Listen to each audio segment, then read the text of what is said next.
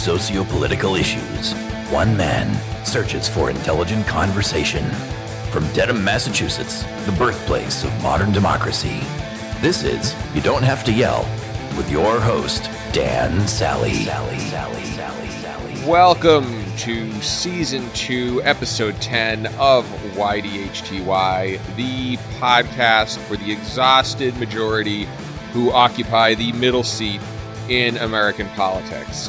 Now, this is the final in our series on America's withdrawal from Afghanistan and the end of our 20 year war on terror. And one of the things that came up early on in this series, the first episode I did with Benari Polton, was that while we ascribe things like poverty and political repression to terrorism, the people who often carry it out are comfortable people. They're not the oppressed, disenfranchised folks we often cite. And that goes for whether we're talking about the 9 11 hijackers or the people who attacked the Capitol. And I looked more into the subject and came across the work of this episode's guest, Quassim Cassam, professor of philosophy at the University of Warwick in the UK. His new book, Extremism A Philosophical Analysis, examines the philosophical distinction between extremists and society at large and cites conspiracy theory as a key driver of extremist ideologies. And while the original premise of this episode was designed to focus on the Islamic extremism that caused 9 11, we couldn't help but veer into the current political environment here in the United States, where both conspiracy theory and political extremism seem all the rage. Odd how these things always seem to come full circle. I will be back at the end with my final thoughts. So I uh, alluded to this in my in my email. What prompted me to find some of your work was a discussion I had with one of the guests on the current series I'm working on in uh, on the U.S. withdrawal in Afghanistan and looking back on 9/11.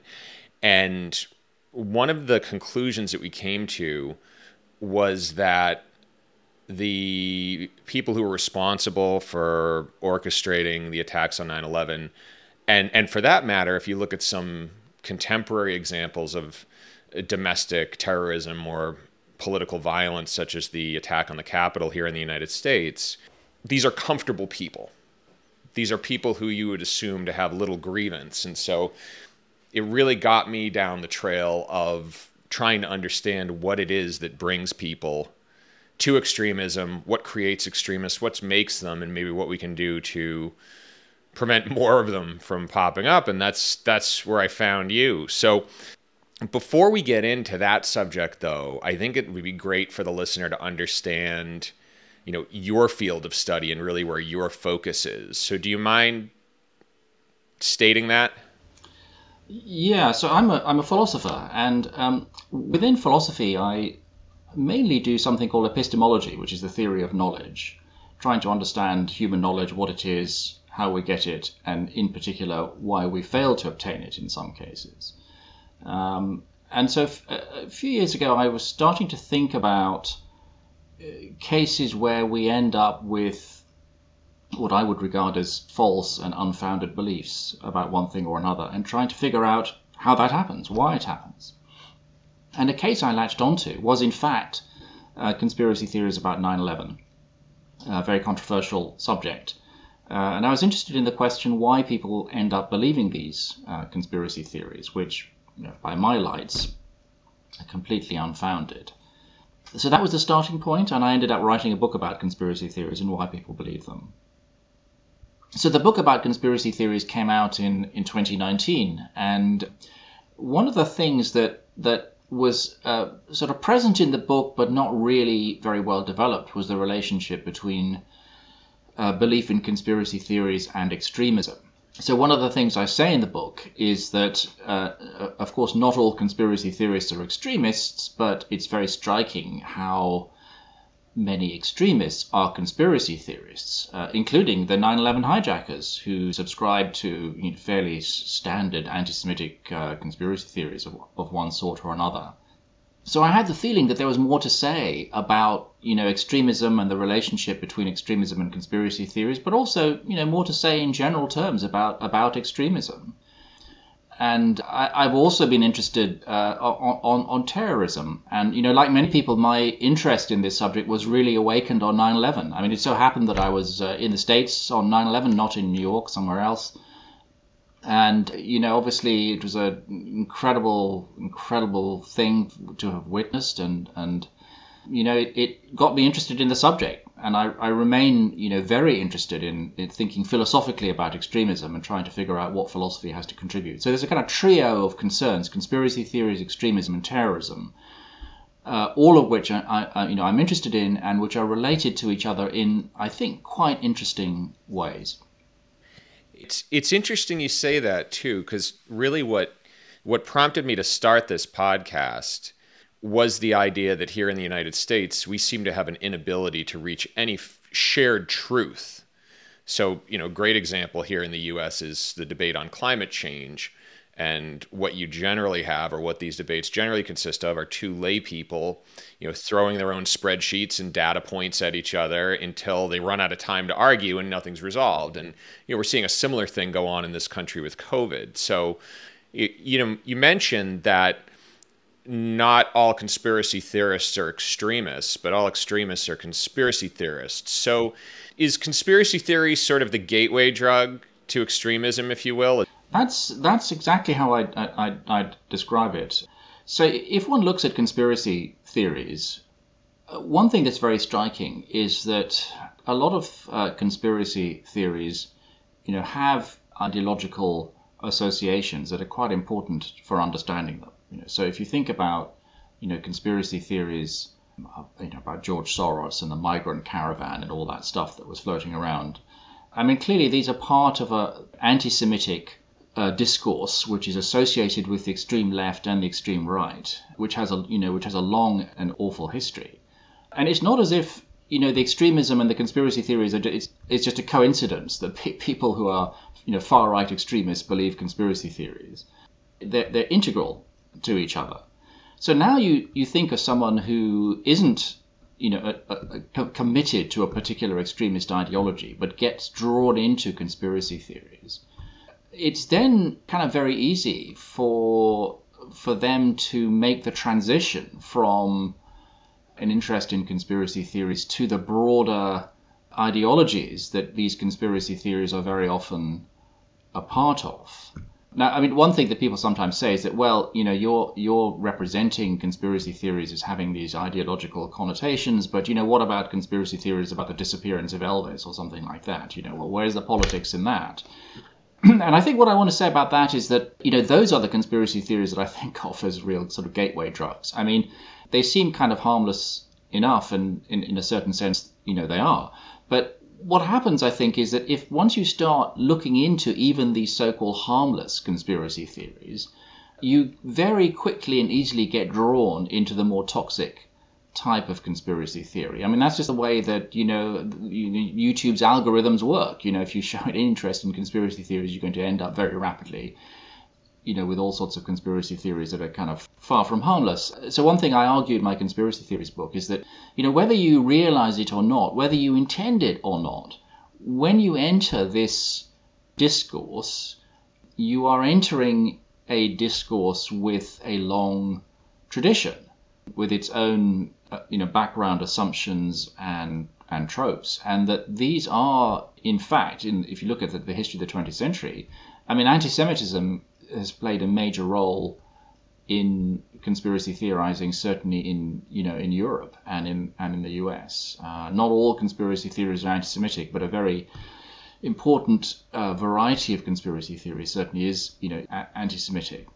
And of course, this you know saying things like that causes all sorts of problems because, of course, there are also people who regard themselves as political liberals who see their conspiracy theorizing not as you know as having anything to do with anti-Semitism, but more as a way of holding the establishment to account.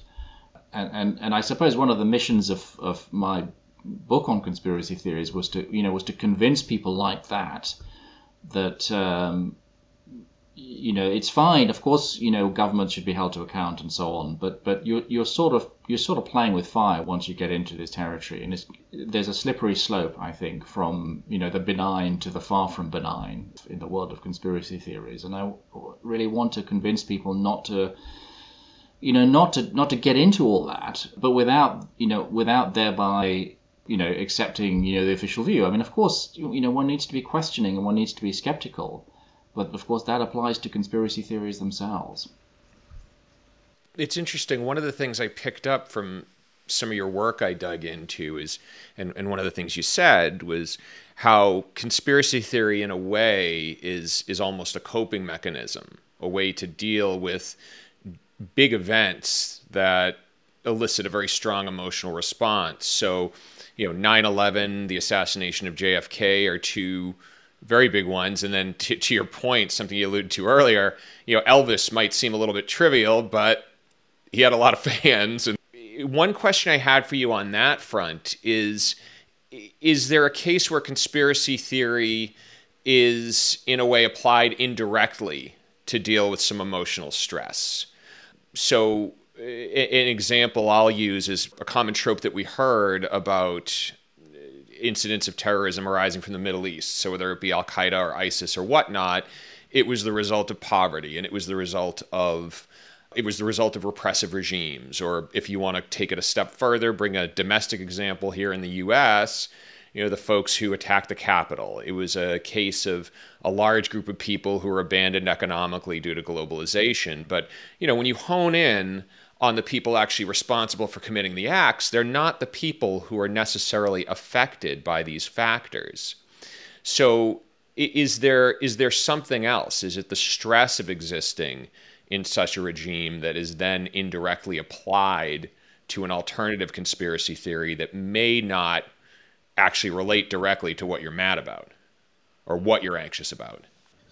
Yeah, so, so that's a kind of really complicated you know question. I mean, so one so one issue there is is what are what are the psychological attractions of belief in conspiracy theories? And a, and you know, and a common enough thought is that you know conspiracy theories help to make sense of what would otherwise be sort of meaningless events, um, or they or they attribute causes to these events that are proportionate to their scale. You know, so a standard thing that people say about the JFK assassination is that you know, a lot of people found the idea that that Oswald acted alone, you know, kind of unsatisfying because he, you know, Oswald was once famously described as the loser's loser, and it it's sort of hard to get your mind around the fact that Oswald could pull pull off something like that. You know, so so that's one of the psychological attractions of JFK conspiracy theories. Or you know the death of Princess Diana in a car crash. You know surely there had to be more to it than that, more more to it than simply a drunk driver. Um, so, so there's some of the some of the kind of psychological attractions, I think, of, of belief in conspiracy theories. I, I think a different, you know, a different question, I think, is, you know, concerns various kinds of extremists and why they're drawn to the causes that they're drawn to. And one thought that uh, you, you, you might have, and which I think really is what you're getting at, is that um, you know if you think about someone like uh, Mohammed Atta, who was the, the lead 9 11 hijacker. You know, one thing that people said about Atta was that, well, you know, it's all very well talking about, you know, poverty in the Middle East and all that, marginalization and so on. But, you know, Atta was um, middle class. You know, Atta was, you know, he went to he went to university in, in, in Germany. He spoke German. He spoke English. He was an educated guy, and and and wasn't you know directly uh, the victim of you know poverty and marginalization. So so I think that's that's a you know that's an important point, and I think that shows that you're not going to explain his action just by talking about you know these very broad kind of socioeconomic uh, factors. Um, so then you get into the question, well, okay, so why and how did he become radicalized? How and why, you know, do people like him become radicalized? And I guess what I think about that is that is that you know there isn't going to be just one story. People get radicalized in all sorts of different ways. I mean, there are multiple pathways to radicalization. But if one had to make a kind of general comment on, on, on radicalization, I think what happens when people become radicalized is that they come to accept a certain narrative a narrative that explains why the world is the way it is, and a narrative that identifies why these people or their communities or their in group are victimized. And these narratives can be extremely powerful and extremely compelling. And people become radicalized by acceptance of these narratives. So if you think about someone like like Atta and the 9/11 hijackers, I mean, of course, they had a narrative, which was the you know the standard Al Qaeda narrative, a narrative about you know the U.S. invading Muslim countries and you know uh, stationing troops in Saudi Arabia, and essentially you know a kind of anti-American narrative of a very familiar kind. And they also then, you know, they also manage to convince themselves that that you know they're doing the right thing. You know, they're fighting for their own people and their own their own religion, and you know, they in fact see themselves as you know highly virtuous individuals. You know, sacrificing themselves for a higher cause, and the and the the higher cause is political. You know, it's a political cause. I mean, there is all this stuff about religion that that you know people very often mention. They talk about religious extremism but it is very striking that certainly the objectives of the 9/11 hijackers were, as far as I can see, were really you know political, and so you you need to understand why these narratives are attractive to them and why of all the millions of people in the world who accept this narrative, this handful, only this handful, go on to commit these terrible terrible acts. You know, it's not as if the it's not as if the, the narrative about the U.S. that was believed by Atta was you know is not believed by a lot of other people in the Middle East. But of course, most people don't turn to acts of you know uh, of, of mass murder as as he did. You know, and so that's the real challenge. How do you explain the fact that you know out of all the people who you know who share his views only a handful go on to become terrorists and that is you know that is the million dollar question not only in the philosophy of terrorism, but it's the million dollar question uh, for the intelligence community. How do you identify these people? Uh, and it's a it's a tough job, clearly. And I I, I want to get into the path to extremism. There's you know one other question I have on conspiracy theory before we move on, which is you know the other thing I, I learned from digging into your work is that conspiracy theorists all generally are very skeptical of official institutions uh, and very skeptical of government, for example. Um, are there cases where external conditions create uh, the right environment for uh, the creation of conspiracy theorists? So, here in the United States, if you look at the financial crisis that took place in 2008, or the growth and wealth disparity that has taken place since then, the war in Iraq, there have been a number of areas where uh, the United States government has earned the distrust of its people. And I, I wonder is that a case where we are creating conditions ripe for more conspiracy theorists, or we're making it easier for people to fall into that? Yes. So just thinking about the starting point of your question, you know, the idea that conspiracy theorists are people who are very skeptical about uh, go- governments or people in power. Well, they are and they aren't. I mean, of course, they're very skeptical about their motives. And I think it's true that, that you know, corrupt governments are more likely to lead people to be skeptical about them. So, you know, one question that's very often asked is why are conspiracy theories more prevalent in the Middle East than anywhere else in the world? And a kind of standard answer to that is that, well, so many Middle Eastern governments are just so terribly corrupt, right? So it's kind of not unreasonable that people should be very uh, suspicious of them. But in, in another sense, I think conspiracy theorists, certainly if one's looking at conspiracy theories in North, North America and in Europe, are remarkably unskeptical about government. Um, I mean, what they think is that governments actually have the capacity to, to mount and keep secret these unbelievably sophisticated and elaborate conspiracies that they talk about. Right? So they seriously believe that the that the U.S.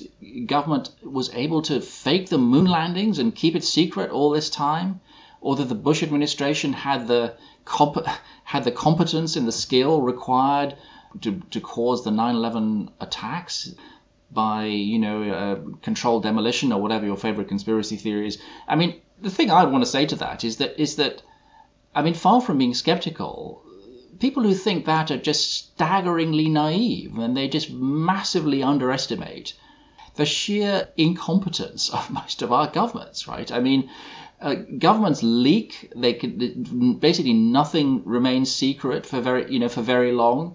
I mean, how many people would need to have been involved in faking the moon landings? I mean, thousands and thousands of people would need to have been involved, right? And so, what the hypothesis is that 52 years on, not a single one has has come has has leaked anything about this.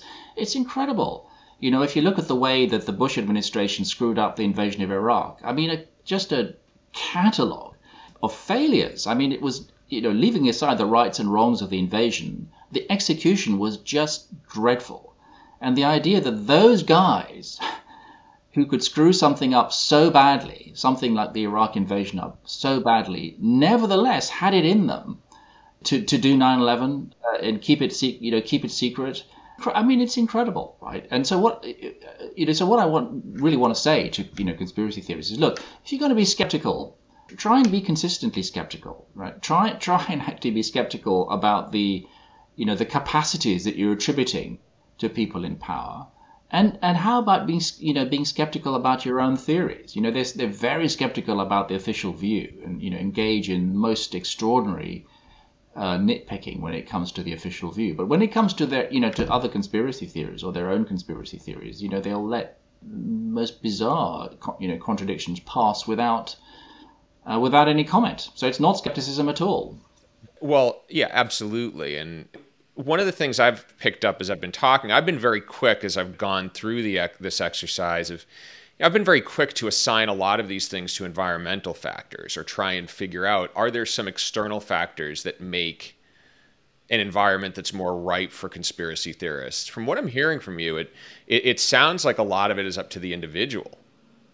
And, and that that seems to be the best way to combat it. Am I understanding you correctly or, or no? Well, in a way, yes. I mean, that is to say, you're not going to identify environmental factors that are anything like sufficient on their own to trigger belief in conspiracy theories or to trigger extremism.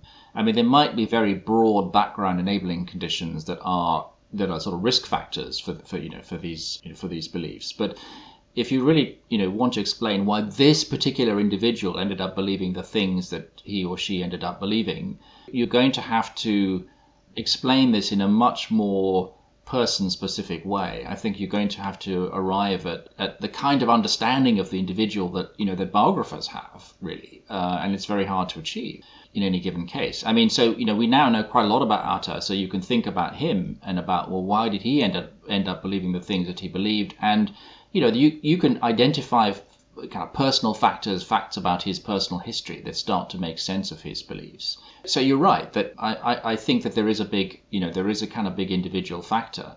But you know, the other thing to say, uh, think, you know, thinking about conspiracy theories about the the last American election. I mean, the motivations are obviously kind of political, right? So who are the people who believe that?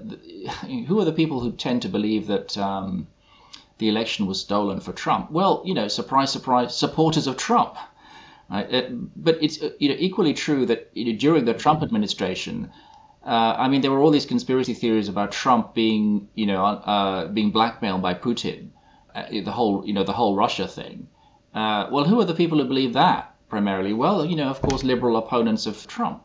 So in both of these cases, the, the political explanation, you know, is the obvious explanation of course, you then might say, well, okay, but now you have to explain why someone's a liberal and why someone is a Trumpian, and that's a whole other, you know, that's a whole other conversation that that you know that one would have. But you know, the obvious explanation for belief in the stolen election conspiracy theory is that it's it's people who are supportive of Trump who do not regard the Democrats as, as legitimate in, in, in some sense, and that's what makes this theory attractive. And I don't even know how many of the people who say these things even believe them themselves, right? I mean, a lot of people will say the election was stolen as a kind of move in in uh, political discussion without necessarily, I think, believing it, uh, believing it themselves. It's a kind of provocation, you know. And I think conspiracy theories have this, you know, have this role that they they're often devised by provocateurs and and and and used in that in that spirit. Now, of course, on the liberal side, you know, I'm sure a lot of people want to say, well, the reason they believed in the Russia, you know, Trump Russia conspiracy theories was that, you know, there was evidence of such a of such a conspiracy. Well, I'm not so sure that there was, but in any case, I mean, the more obvious, I think, explanation for their, you know, their willingness to believe these theories was that, of course, it fitted it fitted in with anti-Trump views, right? I mean, they thought that Trump was a crook, and here was a theory that was was in was in keeping with that in keeping with that view. You know, so you have a range of factors here. You have these broad brush socio-economic structural factors that you started out with. Then there are considerations of ideology that play a big role, you know, where you stand on the political spectrum. And then lastly, there are questions of personal biography. You know, what is it about your life and your personal individual trajectory that explains why you end up where you end up, politically speaking? And I think that, you know, belief in conspiracy theories or extremism or any of these things is the joint product of at least these you know these three factors and maybe there are more you know maybe there are facts about individual psychology the stuff that psychologists talk about maybe there are personality traits i mean you know psychologists think that there is a cons- you know conspiracy mentality, which is a personality trait that disposes people who have it to believe conspiracy theories. So there's a whole kind of mass of different things that are at, at, at issue here, and and I think one just needs to kind of get away from the idea that there's a single you know there's a single explanation. There you know there isn't. There's a whole lot of different a whole lot of different explanations, but you can highlight some explanations which you think have been neglected. And, and in the case of conspiracy theories, I think you know the ideological explanation for belief in conspiracy theories is, is one that I've tried to highlight, but not in the spirit of saying this is this is all there is to it. Of course, there are many things to it. Forty percent, folks. That's the number of people in America who don't identify with either major party, bigger than either of them in terms of voters. 60% is the number of Americans who feel another major party is needed. Both are a signal something's wrong, and both are a signal Americans are looking for something more. And that is why you listen to You Don't Have to Yell. Now, nothing's going to change until we open up the two party system to real political competition. And in the right numbers, we can make this happen. So here are two ways you can help. Number one, if you dig the content on YDHTY and you know someone else who would, please share this show with them. The goal of YDHTY is not just to push for electoral reform, but to get the center back into the conversation and this podcast grows by word of mouth. Number two, if you want to take action in your state, visit rankthevote.us. It's an organization focused on growing the ranked choice voting movement in all 50 states. And while there are no shortages of ways to reform elections in this country, ranked choice voting is by far the most practical and effective way to make elected officials accountable to the majority of voters, not just the parties. 2020 is going to be a decade of change, and I hope you'll choose to join me in making the change for the better. And now, back to the episode part of the reason I think this conversation is so important is because, you know, as we reflect back on 9/11 too and we we look at, you know, the nature of things here in the United States, I think it's clear from you know talking with you and from from what I've dug into that you know conspiracy theories really provide a, a feeder system to extremism. You know, I think we've already seen the violence that conspiracy theory can cause here in the United States, both on 9 11 and you know, just recently on January 6th. And so, you know, I think this is a problem we have to attack. I, I want to get to that next step, though, which is, you know, you, you talked about Muhammad Atta earlier on and how there are lots of people who believe and believed what, what he believed. What's the difference? What what a, what makes an extremist different from your everyday conspiracy theorist? Uh, well, the term extremist, I think, needs a little bit of unpacking. Right? So, so uh, I, I think that extremist kind of refers to three different, one of three different things. So, uh, first of all, there's extremism understood as ideological extremism. So, an ideological extremist is just someone who subscribes to an extremist ideology. So, that can be kind of an extremist form of Islamism, or it can be extreme right or extreme left. Now, that's a perfectly respectable notion of extremism. Um, but it only gets you so far when it comes to explaining, you know, acts of terrorism. because because the you know the ideological views of Atta are not you know vastly different from the ideological views of many many other people who certainly didn't turn to, to you know turn to violence. So so so ideology is part of the mix, but that's one and only one factor. A, a second type of extremism is what I call methods extremism. So a methods extremist is someone who not only has an extremist ideology, but someone who, who endorses the use of, and indeed is willing themselves to use, extreme methods in pursuit of their ideological objectives. So, uh, extremism in this sense is all about the methods that you use. And, and an extreme method, well, there are lots of, you know, there's a lot that can be said about what counts as an extreme method, but the most straightforward view is that extreme methods are basically violent. They, they involve the use of violence or indeed extreme violence. Uh, so that's extremism in the methods sense, right? So, so if you're thinking about, you know, Atta, he was not only an ideological extremist, he was a methods extremist, right? He thought that that it was it was legitimate and appropriate for him and others to use extreme violence in pursuit of their ideological objectives. And then the third type of extremism, which I talk about, which in a way I think is the most kind of fundamental and the most interesting, is psychological extremism. So, to be an extremist in the psychological sense is to have what I call an extremist mindset. So, I think there are a whole bunch of characteristic pre, you know, preoccupations and attitudes and thinking styles that are part of the extremist mindset. Um, and you certainly find all of these in, in, in someone like Atta, who I think is the sort of paradigmatic individual with an extremist uh, extremist mindset. So all of these things are distinct, but sometimes come together in a particular individual like Atta, who has the whole package, all, all elements of this. And that, I think, is where one needs to kind of start in a discussion of uh, the nature of extremism and pathways to extremism. And my own real interest in the, uh, I mean, I'm interested in you know methods and ideological extremism, but I think the psychological stuff is the most you know is the most most interesting in lots of ways. Can you be one type of extremist? So do you need to have all three, or can you be a, for example, a psychological extremist, but maybe not an ideological or methods extremist, or do they all kind of go together? No, I think they can be they they can be separate, right? So so the, the straightforward uh, illustration of an ideological extremist who's who's you're not a methods extremist, is, is the armchair extremist. Right? So this is someone who has extreme views but isn't inclined to act on them. I mean, they might, you know, in some abstract sense, endorse extreme methods or endorse violence, but they're certainly not methods extremists in the sense of people who are willing to use violence. Um, so that's a that's a kind of straightforward sense in which you can be an ideological extremist, but not a, not a, not a methods extremist if you're thinking about psychological extremism, I mean, so this is a this is a really interesting question, right? So can you be a psychological extremist but not an ideological extremist? Now, one thing that people sometimes say is that yeah, sure you can, right? Because you can have a, an extremist mindset but be ideologically very liberal.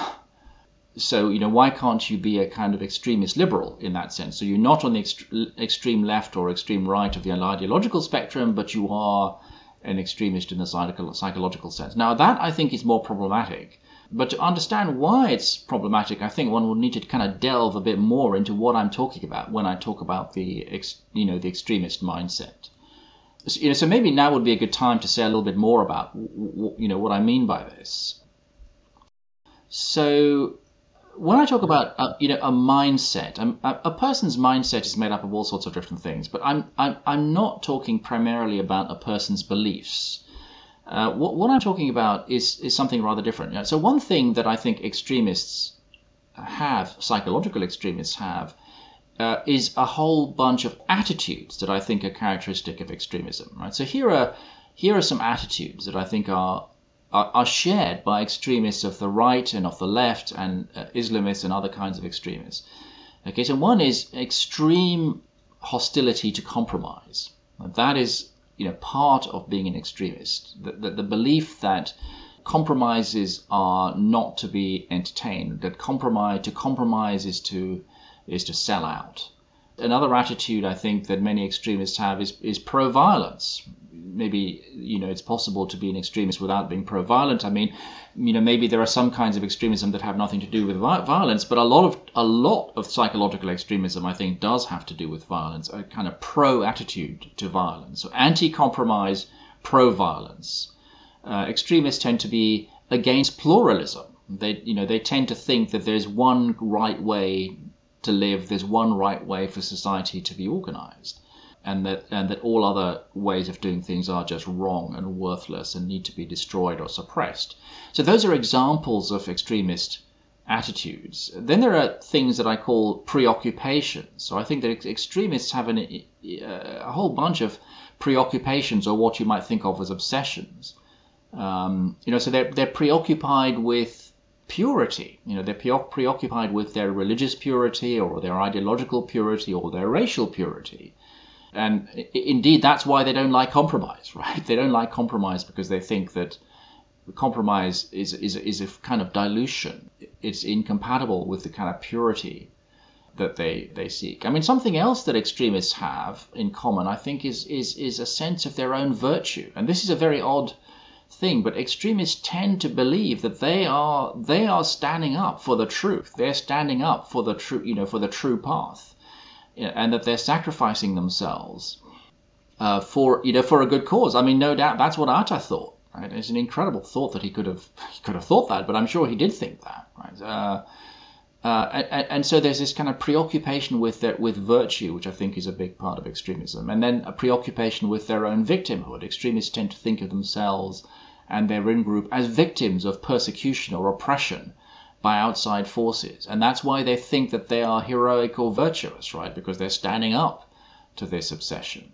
So they, those are some examples of attitudes and preoccupations. And then when you come to thinking, I think that you know extremists tend to engage in conspiracy thinking, as we've discussed. I think many extremists tend to engage in apocalyptic thinking of one form or another. You see this, you know, with ISIS, where the whole ISIS outlook is all about you know, is all about the you know the coming apoc- apocalypse and actually making it happen.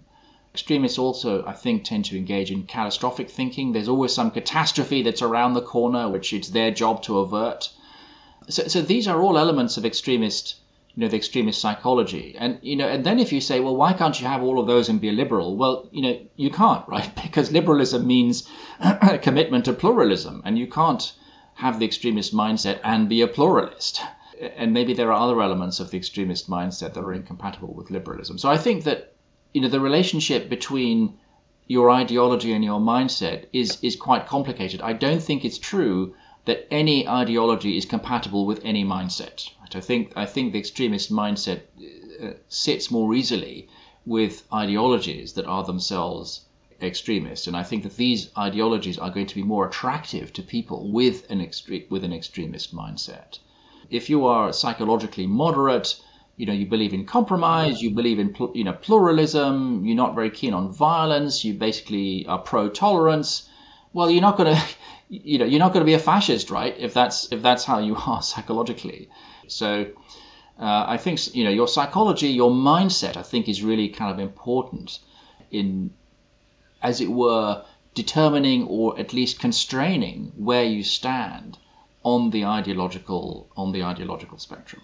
It, it seems as if, in, in a lot of cases, when we talk about extremism, we talk in terms of left and right or liberal and conservative in the American sense, but I, I think there's it, seems to me that there's almost like an X Y axis. And on one side you you know on the let's call it the the horizontal axes, you have your your left and right in terms of ideology. And then on your vertical axes, you have your uh, your tolerance, let's say, of liberalism, or your tolerance of uh, other viewpoints, and your tolerance of the ability for uh, those of other viewpoints to coexist. I think that's that's absolutely right. You know, think about the left and right spectrum: liberals at one end and conservatives at the other. I mean, one thing to say, is, you know, right away, is that there are a lot of people who are extremists who are very hard to locate on that spectrum. So uh, Osama bin Laden was an extremist. Was he left wing or right wing? I mean, it's kind of hard to say, right, where you would place him on the left or right spectrum. So if his ideology was extremist, the sense in which it was an extremist ideology has to be understood in some other way, not in terms of left and right, but in some other way. You know, so then you get into well, what what do we say about bin Laden's ideology? Why do we want to call it an extremist ideology? Well, so one thing you know that one might say is that it, it was um, a pro-violence ideology. Another thing one might say is that it's an authoritarian ideology. You know, so you might think that ideologies can be classified not just in terms of left and right, but in terms of their attitudes to violence, in terms of their the extent of their authoritarianism. And now, if you do it that way, then you're going to get a kind of different picture. You know, so if you think of ideologies of the extreme left and extreme right, which are at opposite ends of the left to right spectrum, are going to come out at the same end of the authoritarianism spectrum, right? Because they're both authoritarian ideologies. And an extreme anti-authoritarian ideology would be, I guess, it would be anarchism. Right? That would that would be um, at the other end of the ideological other end of that spectrum of the authoritarianism spectrum. Uh, so I think that there are you know there are multiple different ways of classifying ideologies. There is more than one spectrum. You know, ideological space is multidimensional. And an ideology that is extremist along one dimension might not be extremist along another dimension. And of course, even if you look at a single dimension, what counts as extreme, even along the left to right spectrum, is it of course varies historically and you know and culturally. So you know, should women have the vote? Well, if you think that women should have the vote, that's not going to make you anything very unusual in ideological terms today. But wind the clock back 100 years or so, and it would have made you quite distinctive. Um, so that's uh, I mean, that's just scratching the surface. There's a lot more to be said about ideological extremism. But I think the kind of single take-home message, I think, is that you know ideological extremism is not just one thing. I mean, you might want to say, well, it is one thing in the sense that it's being at an extreme end of a spectrum, but there's not just one spectrum. There are mul- you know, there's there are multiple spectrums or spectra, whatever the plural is. One of the big things that uh, I think we wrestled with during 9/11, and and I think one of the things that here in the United States were wrestling with today with uh, again we'll use covid as an example and uh, the disinformation circling around there is the idea of how do we address the issue? And one of the commonly prescribed solutions is to throttle information. If you throttle the source of conspiracy theories so which today is is social media and i think back around 9-11 was probably more primitive like you know chat rooms and and email and so on. But if you throttle those sources of information, the problem would resolve. And is there anything in your work that indicates one way or the other, or anything in, in what you in, in your research that indicates one way or the other? Is that a good method for addressing the issue? Uh, well, I mean, so for a start, you guys have a constitution, right? And I think that there's a right to free speech under your constitution. So one would need to be very careful about what one understands, what one means by throttling, uh, you know, throttling the flow of information. Um, so, so there are, you know, there are some kind of practical, there's some practical issues here, even even if one thought that that was the key to dealing with these theories. I mean, something else to point out is that is that you know, there's a tendency to think that, that, that conspiracy theories are more prevalent today than they, than they have ever been in the past, and that this is all down to social media. Uh, I think it's not actually even obvious that conspiracy theories are more prevalent today, or at least that belief in conspiracy theories is more common today than in the past. Uh, so there was a, a very interesting um, uh, book published a few years ago called American Conspiracy Theories, which is a study by a couple of political scientists of the prevalence of belief in conspiracy theories in the US from roughly speaking 1890 to 2010. And they found that actually belief in conspiracy theories was more prevalent earlier on in American history, earlier on in the 20th century than in, in 2010. So that goes completely against the idea that you know we're dealing here with a with a uniquely modern phenomenon. Now, of course, 2010 is a long time ago now, and maybe things have changed. You know, maybe maybe social media, of course, has grown enormously since 2010. So maybe things are different now. But I, I, I think that you know before jumping to the conclusion that you know more people believe conspiracy theories today than ever before, and that this is all the fault of social media, I think one needs to make sure that one's getting one's facts right here. And this, admittedly, one study suggested you know maybe we aren't. so so then you have the you know the obvious kind of follow up to that, which is well, all right, well, what do we do then? If you don't think that we should restrain people's free speech, we shouldn't throttle these theories. Uh, and social media is what it is, and uh, we just have to kind of deal with it. What do we do uh, about these conspiracy theories? I, I, think that you know what one thing that you can do is to not just try to rebut these theories because rebuttals aren't really going to get you anywhere, but try and you know actually try and draw attention to the agendas of the people promoting these theories. Actually trying to raise questions about them. You know, what's in it for them? How do they benefit from these conspiracy theories that they're promoting? What are the political benefits to them? What are the financial benefits to them? And, and, and try and sort of pursue this idea that if what attracts you to these theories is this self image that you have of yourself as being a kind of skeptical, questioning person who wants to do their own research, well, why don't you extend that skepticism to the people who promote these theories in the first place, right? Why don't you extend your doubts and your questioning attitude to, as it were, the producers of these theories? Why don't you ask the question who benefits about conspiracy theories as well as about the people that these conspiracy theories are supposedly, you know, un- un- uncovering? So that would be, you know, there's some kind of practical uh, advice on how one might respond to these theories. But I, I, you know, I don't, I don't claim that this is going to solve the problem, but it might, it might, it might help anyway. Well, I certainly didn't have you on this show making you promise to solve the world's problems today. So I think we'll all forgive you if you, good, if we haven't cured extremism in the past hour. It, you know, it, it, it sounds to me too like in today's day and age, it's not an issue of are people more likely or less likely to believe them? Are there more conspiracy theories or fewer due to technology? It sounds more like we're just at a point where the consequences of it are a little more dire. I think that's a that's a very good way of that's a good way of putting it. I mean, you know, January the sixth, we saw the consequences in the most you know the most striking and most vivid way. 9/11, we saw the consequences of the fact that these people who did 9/11 you know, subscribe to you know conspiracy theories. Um, so yeah, I mean, I think that's I think I think that's actually kind of a good way, a, you know, a good way of, of, of putting it. Things have just much worse consequences, and things circulate more, you know, more rapidly because of uh, because of the internet.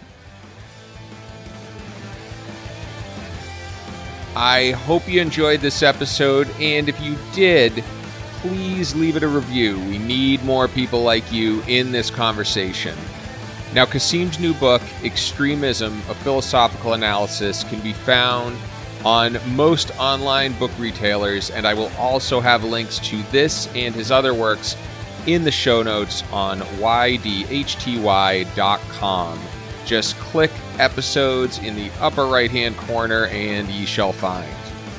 Now, as I was editing this episode, I couldn't help but see echoes of our current political dialogue here in the US when Quassim spoke of psychological extremism. Because on both ends of the political spectrum, we seem to see compromise as a sin, with moderates like Susan Collins on the right or Joe Manchin on the left vilified for their willingness to cross lines of ideological purity. And the other thing I was thinking is if the research indicates that there were just as many conspiracy theories floating around in years prior as there are today, why does it seem there are more political extremists in the United States than there were in years prior? And I can't help but think this environment is due to eroding trust in government from things like the war on Iraq and the financial crisis. And it's really odd that in an effort to fight extremism abroad 20 years ago,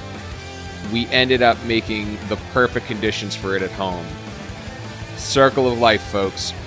I'd be interested in your thoughts, so you can hit me up on Twitter at Dan Sally or shoot me an email at heydan, that's hey as in hey, Dan as in my name, at ydhty.com.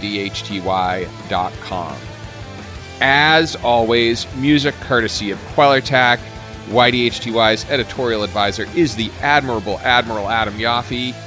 YDHTY is produced in loving memory of the big Gino, Jason Putney. Until the next, this is Dan Sally. Bye bye.